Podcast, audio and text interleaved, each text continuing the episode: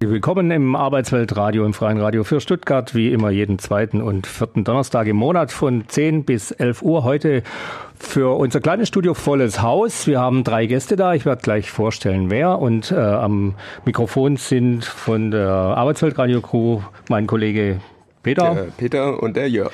Und äh, worum geht's heute? Unser Thema heute beschäftigt sich mit Anerkennung von Arbeit. Ohne Arbeit geht in Deutschland wenig oder bis gar nichts. Und für Migrantinnen und Migranten ist ein Arbeitsplatz oder die Integration in den Arbeitsmarkt von zentraler Bedeutung.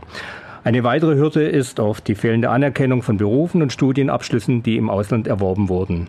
Wie lässt sich diese Berufserfahrung auf nationaler Ebene integrieren und weiterentwickeln? Und darüber diskutieren wir heute im Studio mit unseren Gästen, beziehungsweise ich glaube, wir lassen uns in erster Linie auch gern informieren. Äh, und ich freue mich, dass hier im Studio sind äh, Falco Blumenthal vom DGB Bildungswerk Bund. Ihr könnt euch Hallo. einklinken. Hallo Falco. Und äh, Dr. Stefan Baron von der Agentur Q. Hallo zusammen. Und Inka Edelmann vom Beratungsdienst der AWO Stuttgart.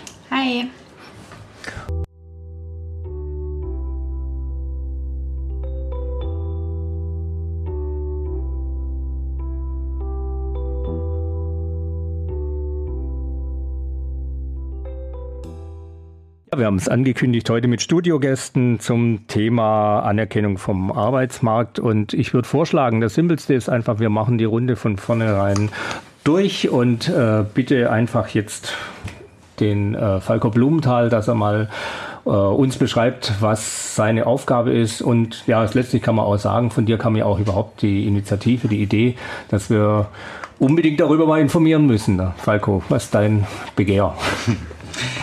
Hauptbegehr ist erstmal herzlichen Dank zu sagen ans Team vom Arbeitsweltradio. Auch äh, so ein Querschnittsthema oder ein nicht so oft diskutiertes Thema äh, hier äh, on air äh, mal zu präsentieren. Äh, ich bin Falco Blumenthal. Ich bin jetzt seit äh, einigen Jahren Bildungsreferent beim Bildungswerk des äh, Deutschen Gewerkschaftsbundes und dort äh, in der schönsten Abteilung von allen, in der Abteilung Migration und Gleichberechtigung. Ähm, da haben wir im, im Kompetenzzentrum im Bereich Arbeitsmarktintegration seit einiger Zeit ein Projekt, das verschiedene ähm, Versionen hatte, namens Anerkannt. Äh, Im Projekt Anerkannt äh, wollen wir, gefördert äh, vom äh, BMBF, vom Bildungs- und Forschungsministerium, äh, das äh, Berufsqualifikationsfeststellungsgesetz, das sogenannte Anerkennungsgesetz, als Werkzeug, als Tool für Betriebsräte, Personalräte und Gewerkschafter ähm, nutzbar machen und versuchen herauszufinden, was können wir tun für eine betriebliche Anerkennungskultur, die das können und wollen, der Kolleginnen und Kollegen sichtbar macht und auslebbar macht. Herzlichen Dank. Dann machen wir die Runde weiter. Dr. Stefan Bauern von der nachgucken, Agentur Q. Was steckt denn hinter Agentur Q? Ja, auch erstmal von meiner Seite herzlichen Dank für die Einladung. Wird, glaube ich, eine spannende Runde. Was steckt hinter der Agentur Q? Agentur Q ist eine Abkürzung. Wir haben auch einen langen Titel, der ist aber sehr lange. Wir aber haben er, Zeit. Aber er erklärt dann auch gleichzeitig ein bisschen, was wir machen. Der lange Titel lautet Agentur zur Förderung der beruflichen Weiterbildung in der Metall- und Elektroindustrie Baden-Württemberg. Wir sind eine gemeinsame Einrichtung, paritätisch finanziert von der IG Metall Baden-Württemberg und dem Arbeitgeberverband Südwestmetall. Während sie sich beim Geld häufig streiten, sind sie sich bei der Weiterbildung doch sehr, sehr einig. Und wir beraten Betriebsräte, Personalverantwortliche zum Thema berufliche Weiterbildung im Unternehmen zu Fördermöglichkeiten und wir entwickeln eben auch Weiterbildungsinstrumente, die ich verstehe als Werkzeugkasten, aus dem sich dann Betriebsräte, Personalverantwortliche bedienen können mit Instrumenten. Und ein so ein Instrument ist unser AI-Kompass.de. AI-Co steht für Anerkennung informeller Kompetenzen. Ähm, ein Online-Tool unter aikompass.de für jeden abzurufen, wo Beschäftigte selber oder unter Anleitung von Betriebsräten ähm, herausfinden können, welche informellen Kompetenzen habe ich eigentlich und am Ende ganz klassisch analog ausdrucken können auf ein PDF und dann zum Personalverantwortlichen gehen können und sagen, hier, das sind meine informellen Kompetenzen. Was können wir jetzt damit machen? Kann ich eine Qualifikation draufsetzen? Kann ich bei der Anerkennungsstelle ähm, meinen ausländischen Berufsabschluss ähm, anerkennen lassen? Da gibt es dann viele, viele Möglichkeiten. So viel fürs Erste. Vielen Dank. Und die dritte in unserer Runde ist Inka Edelmann von dem Beratungszentrum für Anerkennung ausländischer Berufsqualifikationen. Stimmt das? Genau, ich bei arbeite bei der AWO ja. Stuttgart im Beratungszentrum zur Anerkennung ausländischer Berufsqualifikationen. Und das ist genau das, was wir machen. Wir beraten Personen, die im Ausland einen Abschluss gemacht haben, ob Studium, Ausbildung oder Schulabschluss, jetzt in Deutschland wohnen oder nach Deutschland ziehen möchten und in ihrem Beruf arbeiten möchten, sich bzw. für eine Anerkennung interessieren. Wir sind insgesamt zehn Kolleginnen in der Beratungsstelle und beraten alle Personen, die im Regierungsbezirk Stuttgart wohnen. Was ist denn der Normalfall, wenn jemand aus dem Ausland, sei es egal jetzt als Geflüchteter oder sei es auch aus der EU oder wie auch immer hierher kommt, ähm, ist der Normalfall, dass sein Beruf nicht anerkannt wird oder ist es andersrum, dass er eher äh, durchläuft und das ist schwierig einfach zu beantworten. Bei der Anerkennung gibt es drei Berufsgruppen, in die eingeteilt werden. Es gibt die Berufsgruppe, da müssen die Abschlüsse anerkannt werden und ohne eine Anerkennung darf man nicht arbeiten in diesem Beruf. Da sind zum Beispiel Ärzte oder Lehrer in dieser Gruppe, aber auch Ausbildungsberufe wie zum Beispiel Erzieher. Es gibt die Berufsgruppe der Ausbildung der Abschlüsse, die anerkannt werden können, aber nicht anerkannt werden müssen. Das sind in der Regel die Ausbildungsberufe, ob jetzt im Handwerk oder bei der IHK, also im kaufmännischen Bereich. Und es gibt Berufe, für die es kein Anerkennungsverfahren gibt, die auch kein Anerkennungsverfahren brauchen. Das sind in der Regel Studienabschlüsse. Das heißt, als erstes muss geklärt werden, in welche der drei Gruppen fällt denn jetzt dieser Beruf. Also braucht man überhaupt die Anerkennung? Gibt es die Anerkennung? Und erst dann kann man gucken, wie sind die Chancen. Und auch da gibt es wieder drei Möglichkeiten, wenn ein Antrag auf Anerkennung gestellt wird. Ähm, man kann eine volle Anerkennung bekommen, das heißt die volle Gleichwertigkeit. Man kann aber auch eine Teilanerkennung bekommen. Und Teilanerkennung heißt, manches ist gleich mit dem deutschen Beruf und manches ist anders. Oder man bekommt eine Ablehnung. Das bedeutet, dass der ausländische Beruf mit einem deutschen Beruf, dass es da fast keine Ähnlichkeiten gibt. Wie groß die Wahrscheinlichkeit bei den jeweiligen Berufen ist, eine Anerkennung zu bekommen oder eine Teilanerkennung, das hängt immer ab von dem, was die Person im Ausland gelernt hat. Es ist schwierig, da einfach pauschal zu sagen, die meisten bekommen eine Anerkennung oder die meisten nicht. Ähm, was man sagen kann, dass es in der Regel schon meistens eine Möglichkeit gibt, ob jetzt eine volle Anerkennung oder eine Teilanerkennung zu bekommen. Das erste Mal schlug das Thema ja so in der Öffentlichkeit auf, also zumindest als ich es wahrgenommen habe, mit den Hebammen. Äh, meine Kinder kommen überall mhm. auf der Welt äh, und der Beruf der Hebamme also eine lange Geschichte.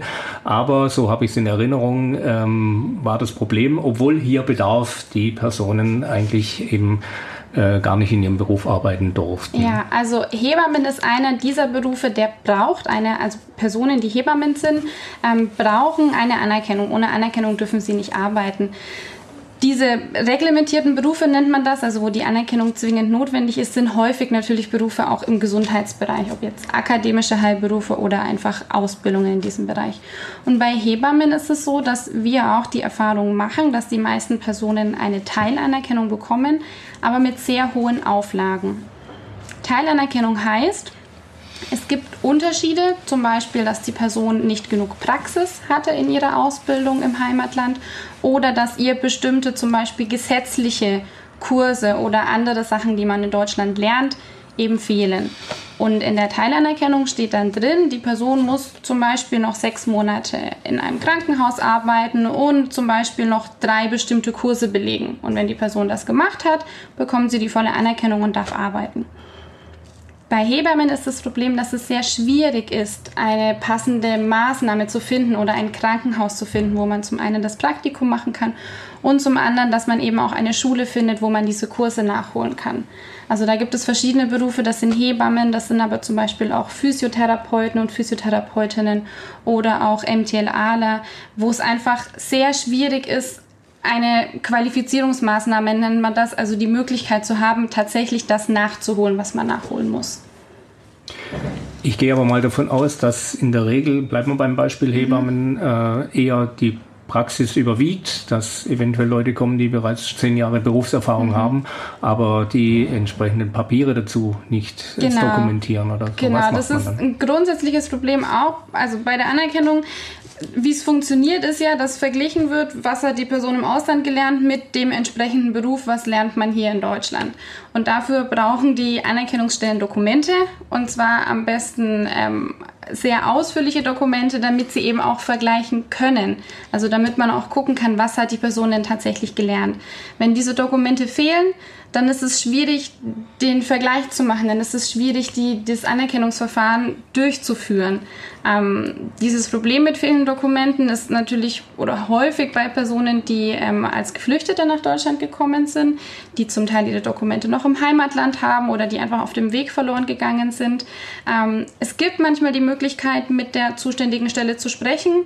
Ähm, in der Regel läuft es aber darauf hinaus, wenn man es nicht nachweisen kann, dann kann es auch nicht angerechnet werden. Und wenn es nicht eingerechnet werden kann, dann heißt das, dass man einfach höhere Auflagen bekommt, also dass in der Teilanerkennung mehr Defizite stehen und mehr Sachen, die man in Deutschland noch nachholen muss. Bei Hebammen ist dann zum Beispiel oft die Sache, dass diese Defizite so hoch sind, dass sich schon fast lohnt, eigentlich eine neue Ausbildung in Deutschland zu machen, ähm, anstatt sich da zu bemühen, die Sachen hier noch nachzuholen. Das ist auch das, was die Krankenhäuser häufig den Leuten sagen, die kommen und sagen, ich möchte das ausgleichen. Mhm.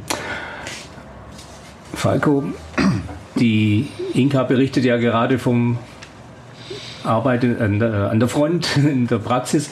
Wie äh, ist denn dein Arbeitsfeld organisiert? Also wie bist du, wie gehst du auf das Thema zu? Äh, das ist immer so eine große Frage, was kann man denn angreifen bei diesem riesigen Feld? Wir haben jetzt die Zahlen, die wir haben, dass wir äh, 111.502 äh, äh, Anerkennungsfälle hatten für die bundesweit äh, geregelten Berufe von der äh, Pflegerin bis zum äh, Mechaniker. Für die Zahlen, die landesrechtlich äh, geregelten Berufe haben wir noch gar nichts. Das äh, BMBF und das äh, Berufsinstitut für berufliche Bildung hat versprochen, dass in diesem Jahr endlich mal die Zahlen vorkommen. Wir müssten uns eigentlich, wenn wir sagen würden, der Teufel scheißt auf den dicksten Haufen, ein reines Pflegeprojekt sein.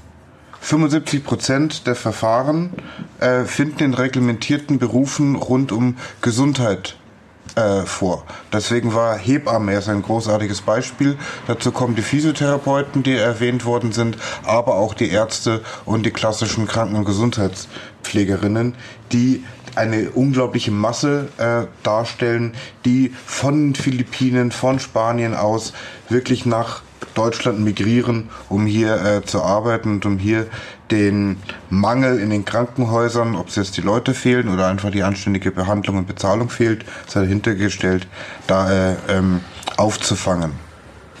Da wir aber ein gewerkschaftliches äh, Projekt sind, welches für die Breite der Arbeitswelt äh, äh, äh, vorhanden ist, müssen wir ein bisschen weiter runter die Statistik gucken und haben jetzt beispielsweise letztes Jahr auch äh, viel gemacht zu den Kaufleuten für Bürokommunikation eigentlich ein sehr, sehr absurder neuer Beruf, der aus verschiedenen äh, alten Verwaltungs- und kaufmännischen Berufen zusammengesetzt ist, äh, der da spannend ist, weil er äh, als äh, Abstufungsauffangbecken für verschiedene Berufe, auch akademische Ausbildungen gilt. Und dann die Frage ist, was äh, wir mit den Menschen tun, für die wir keine Referenzberufe haben, sondern nur einen, ein Sammelbecken haben, schaffen diese Menschen dann den Beruf auszuüben, den sie äh, wirklich haben wollen.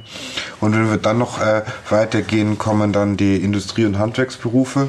Also das, was man vielleicht äh, am ehesten noch mit IG Metall und IG BAU als äh, klassisch gewerkschaftlicher Facharbeiter verbindet. Da haben wir nicht so die großen Zahlen, aber da ist uns politisch sehr, sehr wichtig, weil die einzige Organisation, die das nachhaltig hat äh, untersuchen lassen mit dem Berlin Institut, ist die IG Metall, dass äh, nahezu ein Drittel der Mitglieder der IG Metall Migranten sind. Dass über 20 Prozent der Workforce, der Leute in Arbeit in den Branchen der IG Metall äh, Migranten Migranten sind, eigene Migrationsgeschichte haben oder das zumindest noch von ihren Eltern äh, mitbekommen haben. Und da kann es nicht mehr sein, dass in der Politik immer noch das Wort Fremdarbeiter vorkommt. Da geht es uns auch um eine Anerkennungskultur, dass das, was Leute arbeiten, dass Leute gelernt haben, nicht plötzlich weg ist, nur wenn man eine politische Landesgrenze äh, überschreitet. Und da sind wir auch im Handwerk und Industrie von der Nahrungsmittelindustrie in Ostwestfalen-Lippe bis hin zum Kaufland in Bad Tölz unterwegs und sprechen mit den Vertrauensleuten, mit den Betriebsräten, mit den Personalräten, was man tun kann für ein Anerkennen gegenseitig von beruflichen Leistungen von den klassisch deutschen Arbeitnehmenden zu den Leuten, die das, das Glück hatten, auch von woanders was an Bildung mitnehmen zu können. Mhm. Wenn ich ganz kurz einhaken darf, ähm, auch wir merken in der Beratung, dass die große Gruppe Gesundheitsfachberufe Ärzte, dass es sehr viele sind, ähm, das liegt vor allem daran, dass die Leute ja nur arbeiten dürfen, wenn sie eben die Anerkennung haben. Und deswegen ist auch das, was du gerade gesagt hast, ähm, wichtig, dass auch vor allem die Leute, die zum Beispiel im Handwerk arbeiten oder in der Industrie, die keine Anerkennung brauchen, um zu arbeiten, ähm, auch da nochmal gefördert werden und da nochmal genauer geguckt wird, für wen ist denn, ist denn eine Anerkennung möglich, weil man darf zwar ohne Anerkennung arbeiten, aber die Anerkennung hat natürlich die Vorteile, dass die Personen nach Tarif bezahlt werden müssen, dass die Personen Weiterbildungen machen können. Ähm, und deswegen ist diese Gruppe der reglementierten Abschlüsse auch immer die, die zuallererst zu uns in die Beratung kommen, weil die brauchen die Anerkennung. Ohne dürfen sie nicht. Alle anderen gehen da erstmal ein bisschen unter, ähm, weil sie sich vielleicht auch einfach so erstmal in den Arbeitsmarkt integrieren können, ohne an der Anerkennungsberatungsstelle vorbeizugehen. An der Frage zur äh Qualifizierung und ob es da eben signifikante Änderungen geben, möchte ich gerne in der zweiten Runde anschließen. Ähm, jetzt machen wir einen kurzen Musik.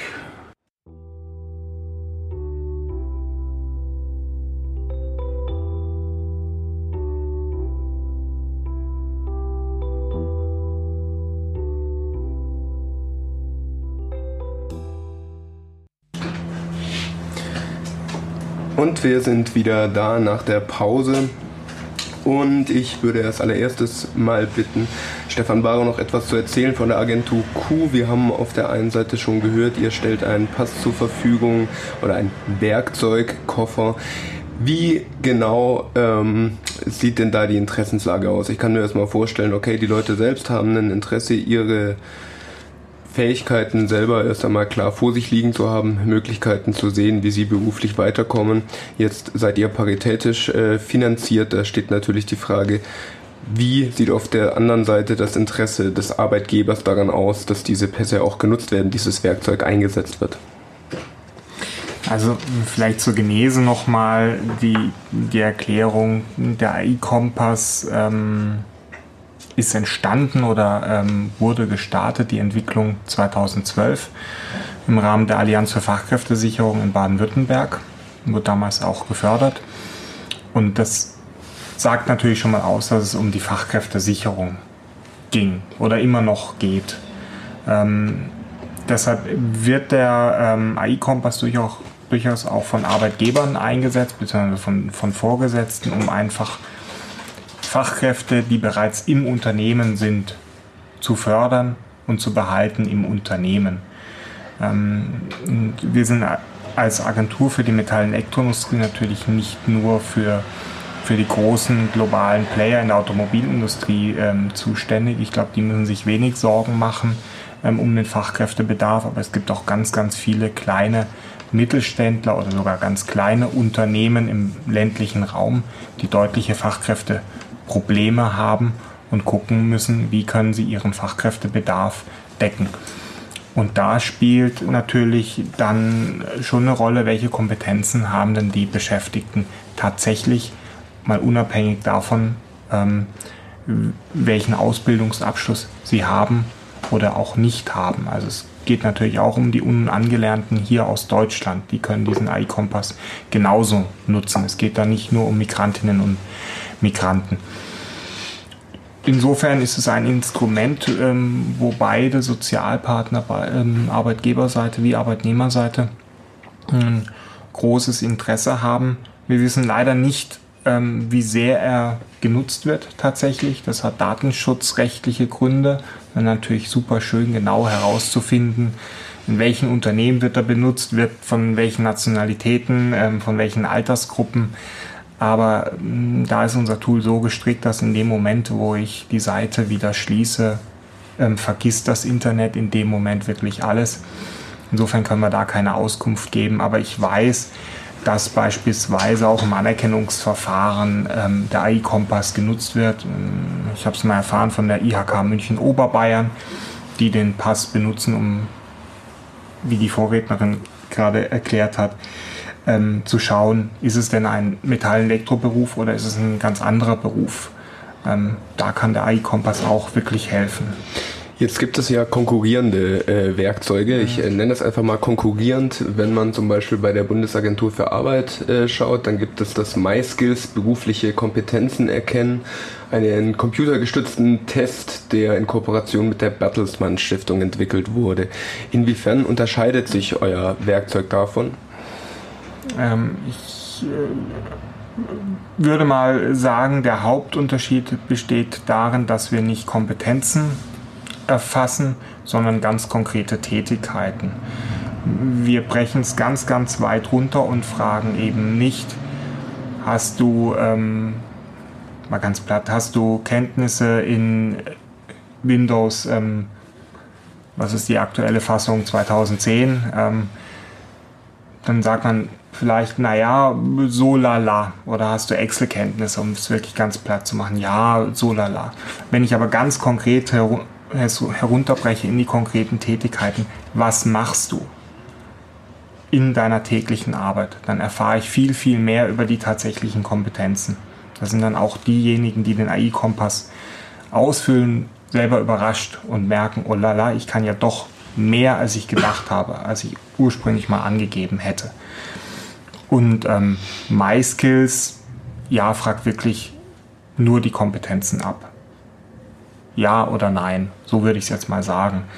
Ähm, das dritte Instrument, ähm, um es da vielleicht gleich ähm, anzuknüpfen, ist Walicom, ähm, eine gemeinsame Idee von, vom Westdeutschen Handwerkskammertag, gemeinsam mit dem Deutschen Industrie- und Handelskammertag, wo es dann darum geht, diese informellen Kompetenzen zu validieren. So weit gehen wir nicht. Also wir machen sie sichtbar, hauptsächlich für den betriebsinternen Gebrauch wo dann Personalverantwortliche und Arbeitnehmer gemeinsam gucken können, was kann ich eigentlich und kann ich daraus irgendwas machen hier im Betrieb. Kannst du mir eine Weiterbildung anbieten? Weil wenn wir über Weiterbildung reden, reden wir ja nicht immer nur über Aufstiegsfortbildung, den Gesellen, den Meister, sondern es gibt ja auch informelle, nonformale Weiterbildung. Können wir irgendwas tun bei meinem Gehalt? Kannst du mir da mehr geben? Weil ich kann ja mehr, als wir ursprünglich gedacht haben. Dafür ist AI Kompass gedacht. Der nächste Schritt wäre dann mit dem Ausdruck von uns, mit den sichtbar gemachten Kompetenzen zur AWO zu gehen, zum IQ-Netzwerk zu gehen oder zu den, zu den Kammern zu gehen und sagen, so, das habe ich schon mal gemacht, hier sind meine Kompetenzen sichtbar gemacht, was wäre jetzt der nächste Schritt? Die eine Sache ist natürlich und eine notwendige Sache die Sichtbarmachung der Kompetenz. Eine ganz andere ist, dass aus der Sichtbarmachung der Kompetenz dann tatsächlich auch folgt, dass äh, eine Lohnsteigerung oder eine sonstige Besserstellung ist. Da ist ja immer noch Organisation dafür notwendig, damit aus dem einen auch das andere folgt. Da würde mich vor allem interessieren aus der äh, Beratungstätigkeit. Ihr verweist ja zuerst einmal auf rechtliche Grundlagen äh, wie welche Kompetenzen anerkannt werden und welche nicht. Auf welche Probleme stößt ihr denn da? Und äh, gibt es so etwas wie politische Forderungen, die die AWO aus dieser Arbeit heraus entwickelt? Ähm, ich glaube, da ist nochmal ganz wichtig zu sehen, die AWO in diesem Beratungskontext. Ähm, es gibt bundesweit Beratungsstellen zur Anerkennung. Ähm, die Beratungsstelle bei der AWO ist zum einen Teil des IQ-Netzwerks und zum anderen wird es aber auch von der Liga und vom Ministerium für Integration und Soziales in Baden-Württemberg finanziert. Also es ist ein Gemeinschaftsprojekt. Das ist bei vielen Beratungsstellen so eine Mischform.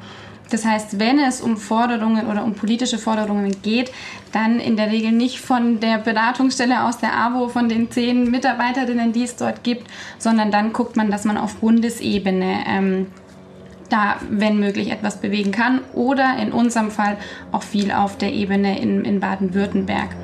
Probleme, auf die wir stoßen in unserem Beratungsalltag, sind zum einen, was wir auch vorhin angesprochen hatten, fehlende Dokumente, die zum einen fehlen, weil sie verloren gegangen sind oder eben Personen, die gar keine formelle Ausbildung, formale Ausbildung gemacht haben, ähm, die dann zum Beispiel an Projekte wie Valicum oder so verwiesen werden können.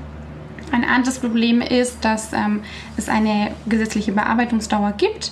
Ähm, wenn alle Unterlagen eingegangen sind bei der zuständigen Stelle, dann hat die Stelle drei Monate Zeit, den Antrag zu bearbeiten. Das funktioniert bei manchen Stellen gut, bei manchen Stellen dauert das auch deutlich länger. Also es gibt auch Stellen mit Bearbeitungsdauern von acht bis zwölf Monaten. Und das sind Punkte, wo wir versuchen dann gemeinsam mit den anderen Beratungsstellen anzuknüpfen und eben auf höherer Ebene zu fordern, dass mehr Leute eingestellt werden in den Anerkennungsstellen, weil wenn die Bearbeitungsdauer so lang ist, liegt das in der Regel daran, dass einfach zu viele Anträge eingehen und zu wenige Personen diese Anträge bearbeiten können. Ähm, was noch weitere äh, Hürden sind, die auch dann häufig mit der beruflichen Integration zu tun haben, sind die Sprachkenntnisse. Es gibt vor allem bei den reglementierten Berufen, also den Berufen, wo man eine Anerkennung zwingend braucht, häufig Voraussetzungen bei den Sprachkenntnissen. Da ist das ganz klassische Beispiel Lehrer. Die müssen C2 Deutsch sprechen. Und das ist äh, Muttersprachniveau im Endeffekt. Und das ist natürlich eine sehr, sehr große Hürde, wo man auch immer wieder versucht, wenn möglich, mit den Anerkennungsstellen zu sprechen und zu sagen, hm, gibt es nicht Möglichkeiten, das vielleicht ähm, ein bisschen runterzusetzen oder das etwas auszudehnen. Also das sind dann eher die Punkte, an denen wir dann auch versuchen anzusetzen. Ansonsten sind wir vor allem in der direkten Arbeit mit den Klienten, also beschäftigen uns überwiegend mit den kleinen Problemen, die dann die jeweilige Person mitbringt. Nicht alles, was an Problemen da vorhanden ist, ist auch etwas, was man irgendwie auf politischer Ebene oder auf höheren Ebenen ansprechen kann. Das sind auch häufig einfach persönliche Sachen, die da äh, eine Rolle spielen. Genau. Nun hat die Sozialdemokratie äh, einmal den Begriff der antagonistischen Kooperation geprägt äh, für diese Verhältnisse. Ein äh, Begriff, den ich äh, auf eine Art sehr mag, weil er auf der einen Seite betont, es gibt Kooperation äh, zwischen den Sozialpartnern. Das haben wir bei der Agentur Q gerade gesehen, das gemeinsame Interesse, dass Qualifikationen erkannt werden und dann auch äh, eingesetzt werden, weil davon schlussendlich auch die Kapitalseite profitiert. Auf der anderen Seite steckt auch der Begriff des Antagonismus drin, dass es hier also auch Widersprüche bei den Interessen zwischen Arbeitnehmerinnen und Arbeitgebern gibt. Falco, wo verlaufen denn die Antagonismen, wo verlaufen denn die Widersprüche dabei? Ansonsten läge es ja nahe zu sagen, wenn jeder profitiert, dann müssen wir doch eigentlich nichts weiter machen, dass alle zusammen dafür sorgen, dass jeder anerkannt wird und dann sind wir in der schönen neuen Arbeitswelt. Hm.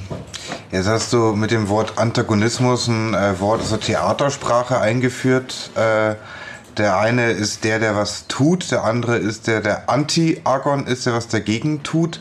Das kommt durchaus vor. Das kommt äh, dann vor, äh, wenn die Arbeitgeberseite nicht in der Lage ist, einen Tarifvertrag äh, weiterzuentwickeln oder nicht in der Lage ist, äh, ähm, zu schauen, wie Arbeitszeiten und Vergütung funktioniert. Das muss nicht immer nur Handwerk oder Fleischindustrie sein. Jetzt äh, vor kurzem haben, sind wir wieder gescheitert mit dem sinnvollen Tarifvertrag im, im Bankensektor, im akademischen und kaufmännischen Bereich da sind wir vielleicht Antagonistinnen und Antagonisten.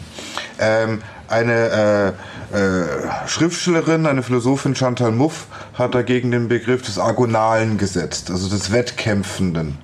Äh, und da sehe ich durchaus das äh, sportlich, dass vielleicht im absoluten Urgrund das Kapital das Interesse hat, möglichst viele gute Qualifikationen zu möglichst billigem Geld für möglichst lange Zeit äh, zu haben und äh, die Arbeit Interesse hat, möglichst wenig zu arbeiten unter Fremdbestimmung für möglichst viel Geld, für möglichst viel Sicherheit und möglichst viel Selbstbestimmung für das eigene Leben rauszuholen. Ähm, da sind wir ehrlich gesagt in dem Bereich nicht. Also ich mag den Grundwiderspruch zwischen Kapital und Arbeit, weil er analytisch äh, so, so, so schön fein funktioniert.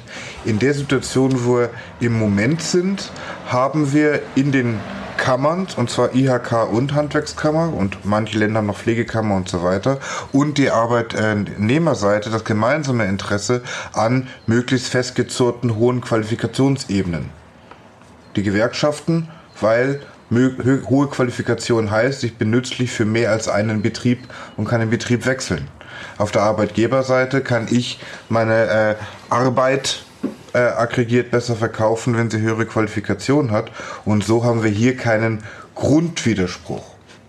Wir haben vielleicht äh, äh, äh, einen äh, Widerspruch äh, auf der äh, politischen Ebene. Ähm, Inka hat die ähm, Sprachkurse erwähnt, wo aktuell alle Pädagogen nahezu auf dem Arbeitsmarkt weg sind, weil in, in irgendeinem Projekt sind sie alle. Wir haben allgemeinsprachliche Kurse bis zum Niveau B2, also dem, was üblicherweise Arbeitsdeutsch ist, gibt es äh, üblicherweise das Anrecht drauf. Man hat einen Freischuss, wenn man den Kurs äh, versemmelt. Aber ein allgemeinsprachlicher Kurs hilft mir nicht, weder im Krankenhaus noch in der äh, äh Werkstatt noch in der Werkshalle. Äh, jeder von uns bräuchte eigentlich einen Arbeitsdeutschkurs, wenn er den äh, eigenen Beruf komplett wechseln würde. Ich habe keine Ahnung, wie, wie die Spezialbezeichnungen für 1000 Schrauben sind. Aber wenn wir einen Mechaniker Syrien anstellen, den zu B2 Sprachniveau bringen und dann in die Werkstatt setzen und wundern wir uns, dass er nicht die richtige Schraube gebracht hat, weil diese äh, Spezialbezeichnungen, weil diese Arbeits- und Fachsprachen natürlich auch unbekannt sind für die Sprachkurslehrerinnen. Und da ist dann ein politischer Konflikt, dass es zurzeit keine Lehrerinnen und Lehrer gibt, die branchenübergreifend die Fachsprachen, die Arbeitssprachen vermitteln können. Da bräuchten wir eigentlich unglaubliches Geld. Da bräuchten wir unglaublich viel Zeit, auch als, als Anrecht bezahlt, äh, hier zu arbeiten, ähm, um die Le Leute auf das richtige Sprachniveau zu bringen. Äh, der andere Konflikt, den ich jetzt auch politisch sehe, ist, da bin ich noch äh, äh, äh auch der ähm, äh, Sozialdemokratie ein bisschen böse, ähm, wir haben jetzt seit 2012 das Anerkennungsverfahren. Wir haben jetzt die Möglichkeiten, Anpassungsqualifizierungen durchzuführen. Das wer bei Inka bei der AWO Stuttgart war und eine Teilanerkennung dann von der zuständigen Stelle bekommt, dass er dann noch diesen Kurs und dieses Praktikum mhm. und dieses Zertifikat braucht auf Deutsch noch Zeit investieren muss. Diese Zeit, wenn das in Form beispielsweise eines Praktikums dann absolviert werden soll, ist nicht mindestlohnpflichtig ich bin aus allen Wolken gefallen. Ja. Dass es nicht nur darum nicht geht, keinen Branchenmindestlohn, nicht irgendwie äh, äh eine BAföG-Fähigkeit oder eine andere Form der Ausbildungssituation zu schaffen, sondern die Leute wirklich aus der Mindestlohnpflicht rauszunehmen, wo ich dann nachvollziehen kann, dass die Zahlen im nicht reglementierten Bereich so hoch sind. Lieber habe ich meinen schlecht bezahlten Helferjob, Liebe bin ich äh, in den Quereinsteigerbranchen, Systemgastronomie, Bau und so weiter und habe zumindest meine 1000 irgendwas Euro, als dass ich für ein halbes Jahr rausfalle, Anpassungsqualifizierungen mache, ohne ein Versprechen, dass ich danach wirklich dann auf Facharbeiterinnen oder Gesellenniveau sind. Also die Konflikte sind da. Äh, es sind politische Konflikte, es sind teilweise auch Verteilungskonflikte, aber letztendlich, dass wir die Leute die Kompetenzen und äh, Begeisterung haben für ihre Fachlichkeit, das sichtbar zu machen, da sind wir in dem Moment soziale Partner äh, gemeinsam mit den ähm, äh, Geflüchteten, mit den Migranten, aber auch mit den Leuten, die seit einigen Jahren hier sind äh, und eben vor 2012 gekommen sind, bevor es die Möglichkeit gab, ein Anerkennungsverfahren sauber durchzuführen. Ich würde gerne ein bisschen Wasser in den Wein gießen, um so ein bisschen Pfeffer in die Diskussion auch zu bringen.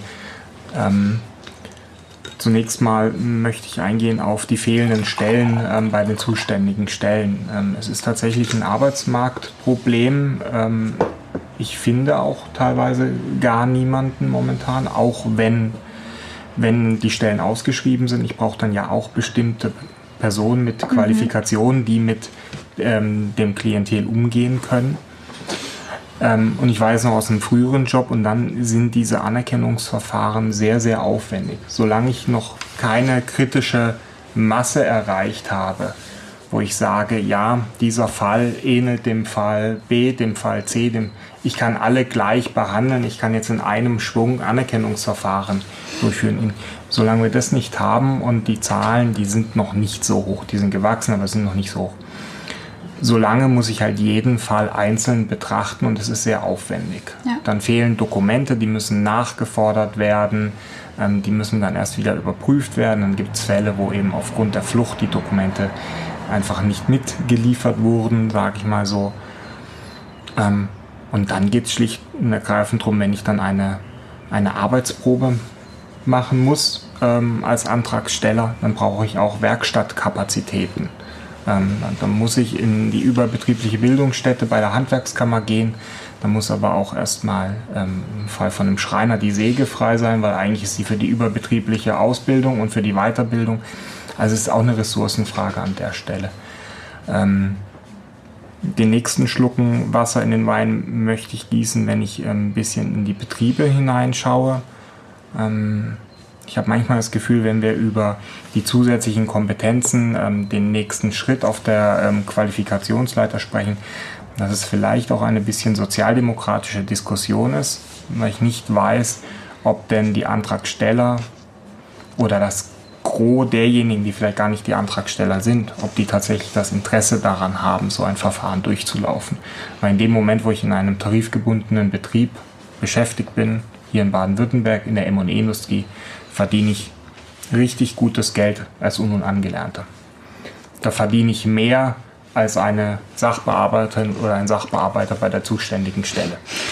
Warum soll ich mich dann diesem Verfahren widmen? Vielleicht bin ich auch froh mit meinem ungelernten Job.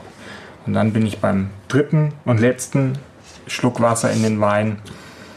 Ähm, wenn ich mir die Betriebsräte in manchen Unternehmen anschaue, da gibt es sehr, sehr aktive und rührselige Betriebsräte. Es gibt aber auch andere Betriebsräte, ähm, die vielleicht auf die ganze Qualifikationsfrage weniger äh, einen kleineren Fokus legen.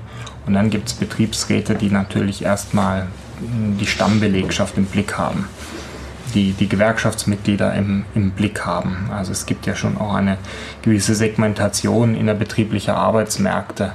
Und ähm, das verschärft sich in dem Moment, wo Personal entlassen werden muss, wie demnächst hier bei den großen Automobilzulieferern, wo dann geschaut wird, ähm, wer muss womöglich zuerst gehen und wenn es dann um Sozialpläne geht, weiß nicht, ob dann die höheren Qualifikationen, die ich durch ein Anerkennungsverfahren erworben habe, tatsächlich noch etwas bringen. Also da würde ich, glaube ich, ganz gern kurz drauf eingehen. Ähm, es gibt bestimmt viele Leute, die froh in, ihr, in ihrem Helferjob arbeiten und gutes Geld verdienen und das ist auch wunderbar, das können die auch machen. Ich denke, die Problematiken, die wir bisher beschrieben haben beim Anerkennungsverfahren, wie hohe Kosten oder die Leute bekommen ihr Praktikum nicht bezahlt, ist ja das Problem bei den Leuten, die gerne eine Anerkennung haben möchten und die eigentlich das Ziel haben, in ihrer Qualifikation zu arbeiten, ähm, es aber aus bestimmten Gründen nicht können. Zum Beispiel, weil äh, sie ihr Praktikum nicht bezahlt bekommen oder zum Beispiel, weil sie keinen Sprachkurs bezahlt bekommen. Ähm, also ist zumindest bei uns in der Beratungsstelle gibt es niemanden, der sagt, alle Leute müssen unbedingt eine Anerkennung haben, mhm. sonst äh, funktioniert das alles nicht, sondern das Ziel ist ja, dass die Leute, die eine Anerkennung wollen, und die auch eigentlich den Beruf haben, um eine Anerkennung zu bekommen, dass die auch die Möglichkeiten haben, ihre Qualifikationen hier anerkennen zu lassen. Und das hat einmal was damit zu tun, um hier auf dem Arbeitsmarkt Chancen zu haben, aber andererseits auch mit sich selber was zu tun. Also wenn man aus dem Heimatland studierter Arzt ist und ob ich jetzt in dem Bereich arbeiten möchte oder nicht. Aber es mir persönlich ganz wichtig ist, dass alle Leute wissen, ich bin studierter Arzt und das hat was für mich, für mein Klar. Standing, für mein Ankommen hier, ja. für mein Leben, für das, wie ich mich fühle und wie ich ähm, durch Deutschland gehe, hier meinen Weg mache, ähm, zu tun, dann ist es wichtig, dass die Person auch die Möglichkeit hat, diese Anerkennung zu bekommen. Und ob sie dann in dem Bereich arbeitet oder in einem anderen Bereich arbeitet, das ist ja den Personen immer noch selbst überlassen. Mm, und gerade das mit der Finanzierung ist ein großes Thema. Ähm, es gab bis letztes Jahr auch noch ein ähm, Stipendium, das zum Beispiel auch Qualifikationsmaßnahmen bezahlt hat. Das wurde jetzt inzwischen, gibt es da keine finanziellen Mittel mehr dafür. Es gibt ein Stipendium, das die Anerkennungsgebühren bezahlt, aber das ist ein großer Punkt, wo wir auch hoffen, dass politisch nochmal was passiert, ähm, dass da nochmal mehr ausgeweitet wird, weil tatsächlich Personen, die nicht irgendwie im Leistungsbezug sind, weder Jobcenter noch Arbeitsagentur, haben keine Möglichkeit, ansonsten ihre Qualifikationsverfahren beziehungsweise auch ihre ähm, Maßnahmen, Praktikum, was auch immer bezahlt zu bekommen. Ja. Also fange ich von hinten hier, hier, an. Also die Finanzierung, auch gerade der Lebenshaltungskosten und der Sicherheit während des Anerkennungsverfahrens ist ein unglaublicher Lückenteppich. Dieser ja. Ausbildungszuschuss äh, der Bundesebene, das zahlt vielleicht ein paar Gebühren. Ja, genau. Hier und da gibt es dann ehrenamtliche Hilfe, beispielsweise Gewerkschaften helfen e.V. ist ein Verein des DGB, der zumindest versucht, Geflüchteten da so ein bisschen mhm paar Gebühren äh, äh, abzunehmen, da wo es dann halt finanziell gerade noch geht. Da muss unglaublich viel äh, passieren und äh, da mag vielleicht ein Konflikt sein, aber nicht mit uns, wenn es äh, darum geht, wir haben nicht die Manpower bei den zuständigen Stellen. Wir haben auch nicht die Womanpower äh, äh, in den, äh, in den staatlichen Einrichtungen. Ich krieg's mitten in NRW von der Bezirksregierung, die einfach das Gesetz noch nicht kennt und deswegen ablehnend bescheidet und sagt, sie haben doch eine Anerkennung als Geselle, warum wollen sie jetzt eine Anerkennung als Meister? Das sind noch zwei verschiedene Sachen für dieselbe Ausbildung. Also wo noch nicht mal hier grundsätzliche Fachlichkeit da ist. Und das ist dann auch eine gemeinsame Kritik, dass wir vielleicht sagen können, dass seit den 80er Jahren unglaublich viele Ressourcen auf der öffentlichen Hand, bei den öffentlich-rechtlichen Einrichtungen mit den Kammern und auch bei den Gewerkschaften abgebaut worden ist. Äh, wo es nicht mehr normal ist, dass ich in irgendein Büro laufe von der Kammer, von der IG Metall oder sonst wem und da ist jemand, der kann mir helfen. Äh, stattdessen haben wir jetzt Projektbeschäftigte in Projekten, wo ich für zwei Jahre, für drei Jahre, für fünf Jahre, wenn es hochkommt, eine Perspektive habe für Leute, die das tun, was gerade notwendig ist, Bildungslotsen und mhm. Anerkennungslotsen äh, zu, zu spielen, während doch eigentlich das Intelligenteste ist, so schnell wie möglich sich da seine eigene informelle Kompetenz als Beraterin im Projekt rauszuholen und dann zu schauen, dass man auf die nächsthöhere Ebene kommt, dass man mal in eine unbefristete Beschäftigung kommt. Also es ist auch einfach hausgemacht durch die äh, neoliberale Umgestaltung des äh, öffentlichen Dienstes. Wo ich da vielleicht noch ein bisschen Beef habe mit Herrn Baron, man könnte jetzt behaupten, äh, manchen Leuten geht es zu gut. Die verdienen zu viel, als um sich äh, ihre zukünftige äh, Weiterqualifikation zu kümmern oder sich sogar auch nur ihre Anerkennung abzuholen für das, was sie mal gelernt haben. Also das, was wir an Zahlen haben, was aus den Betrieben gespiegelt wird, vielleicht am deutlichsten das, was die Beschäftigten für wichtig halten in der Tarifrunde, ist ja die Bildung ist ja die Möglichkeit, eine Bildungsfreistellung zu bekommen. Ist ja gerade in Württemberg äh, ist politisch erkämpft, dass eine Bildungsfreistellung äh, eingeführt worden ist. Die äh, Gewerkschaften sind ja keine Behörden, die einen Würfel machen und sagen, okay, wir wollen jetzt 6,2 Prozent mehr Lohn haben, die Gewerkschaften sind Mitgliederorganisationen, die sich aus den Betrieben von den äh, Mitgliederversammlungen das abholen. Wofür seid ihr denn bereit, in die Bütt zu gehen und äh, was ist euch wichtig? Und da ist der Bereich neben flexibler Arbeits- und Lebensgestaltung eben immer wieder der Punkt Bildung und Weiterbildung 72 Prozent der Beschäftigten, das jetzt gerade die aktuelle äh, Studie des DGB, sagen, dass die Betriebe sich kümmern müssen um betriebliche Weiterbildung, um in der Digitalisierung Schritt zu halten. Also da sind die Beschäftigten und gerade auch die gut organisierten, mit guten Tarifverträgen gesegneten Kolleginnen und Kollegen in der Metall- und Elektroindustrie ganz vorne mit dabei. Wir hatten vor ein paar Jahren äh, die von der IG Metall Jugend ausgerufene Revolution Bildung wo wir auch gegen massiven Kampf, auch mit Südwestmetall als äh, Arbeitgeberseite äh, da teilweise auf Unverständnis äh, gestoßen sind, warum jetzt die Gewerkschaften sich um Bildung kümmern müssen, weil das in der Gesellschaft angekommen ist, weil das bei unseren Mitgliedern angekommen ist, weil es den Leuten wichtig ist. Ich denke, wenn wir das Anerkennungsverfahren normalisieren, wenn wir die Validierung von Kompetenzen genauso ansehen wie eine Qualifikation in sich selber und da Bildungs- und Anerkennungs- und Validierungs-Sabbaticals einführen können. Dass ich nicht entscheiden muss, zahle ich meine Miete oder kümmere ich mich mhm.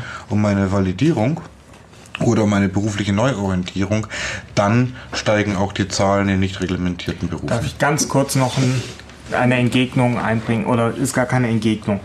Ähm, ich bin da völlig d'accord. Ich wollte letztendlich nur auf, den, ähm, auf das eingehen, was auch sich in den Weiterbildungszahlen niederspiegelt. Ich glaube, wenn, wenn wir über Migrantinnen und Migranten mit einem hohen Bildungshintergrund, der Akademiker aus Syrien, wenn wir über die sprechen, dann gar keine Frage. Ähm, die möchten eine Teilqualifikation oder eine volle Anerkennung haben ihrer Berufsabschlüsse. Aber wenn wir über bildungsfernere Schichten reden, die auch hier in, im hiesigen Arbeitsmarkt sich relativ selten an Weiterbildung beteiligen, das wissen wir ja auch aus den Statistiken, die davon zu überzeugen, dass sie eine Anerkennung brauchen ihrer vorherigen Berufsabschlüsse. Das ist ganz, ganz harte Arbeit, das zu tun, weil sie selber und das wollte ich damit zum Ausdruck bringen, sind vielleicht mit ihrer Situation jetzt im Vergleich zu ihrer früheren Situation im Heimatland zufrieden und haben gar keinen Anreiz, in so ein Verfahren zu gehen.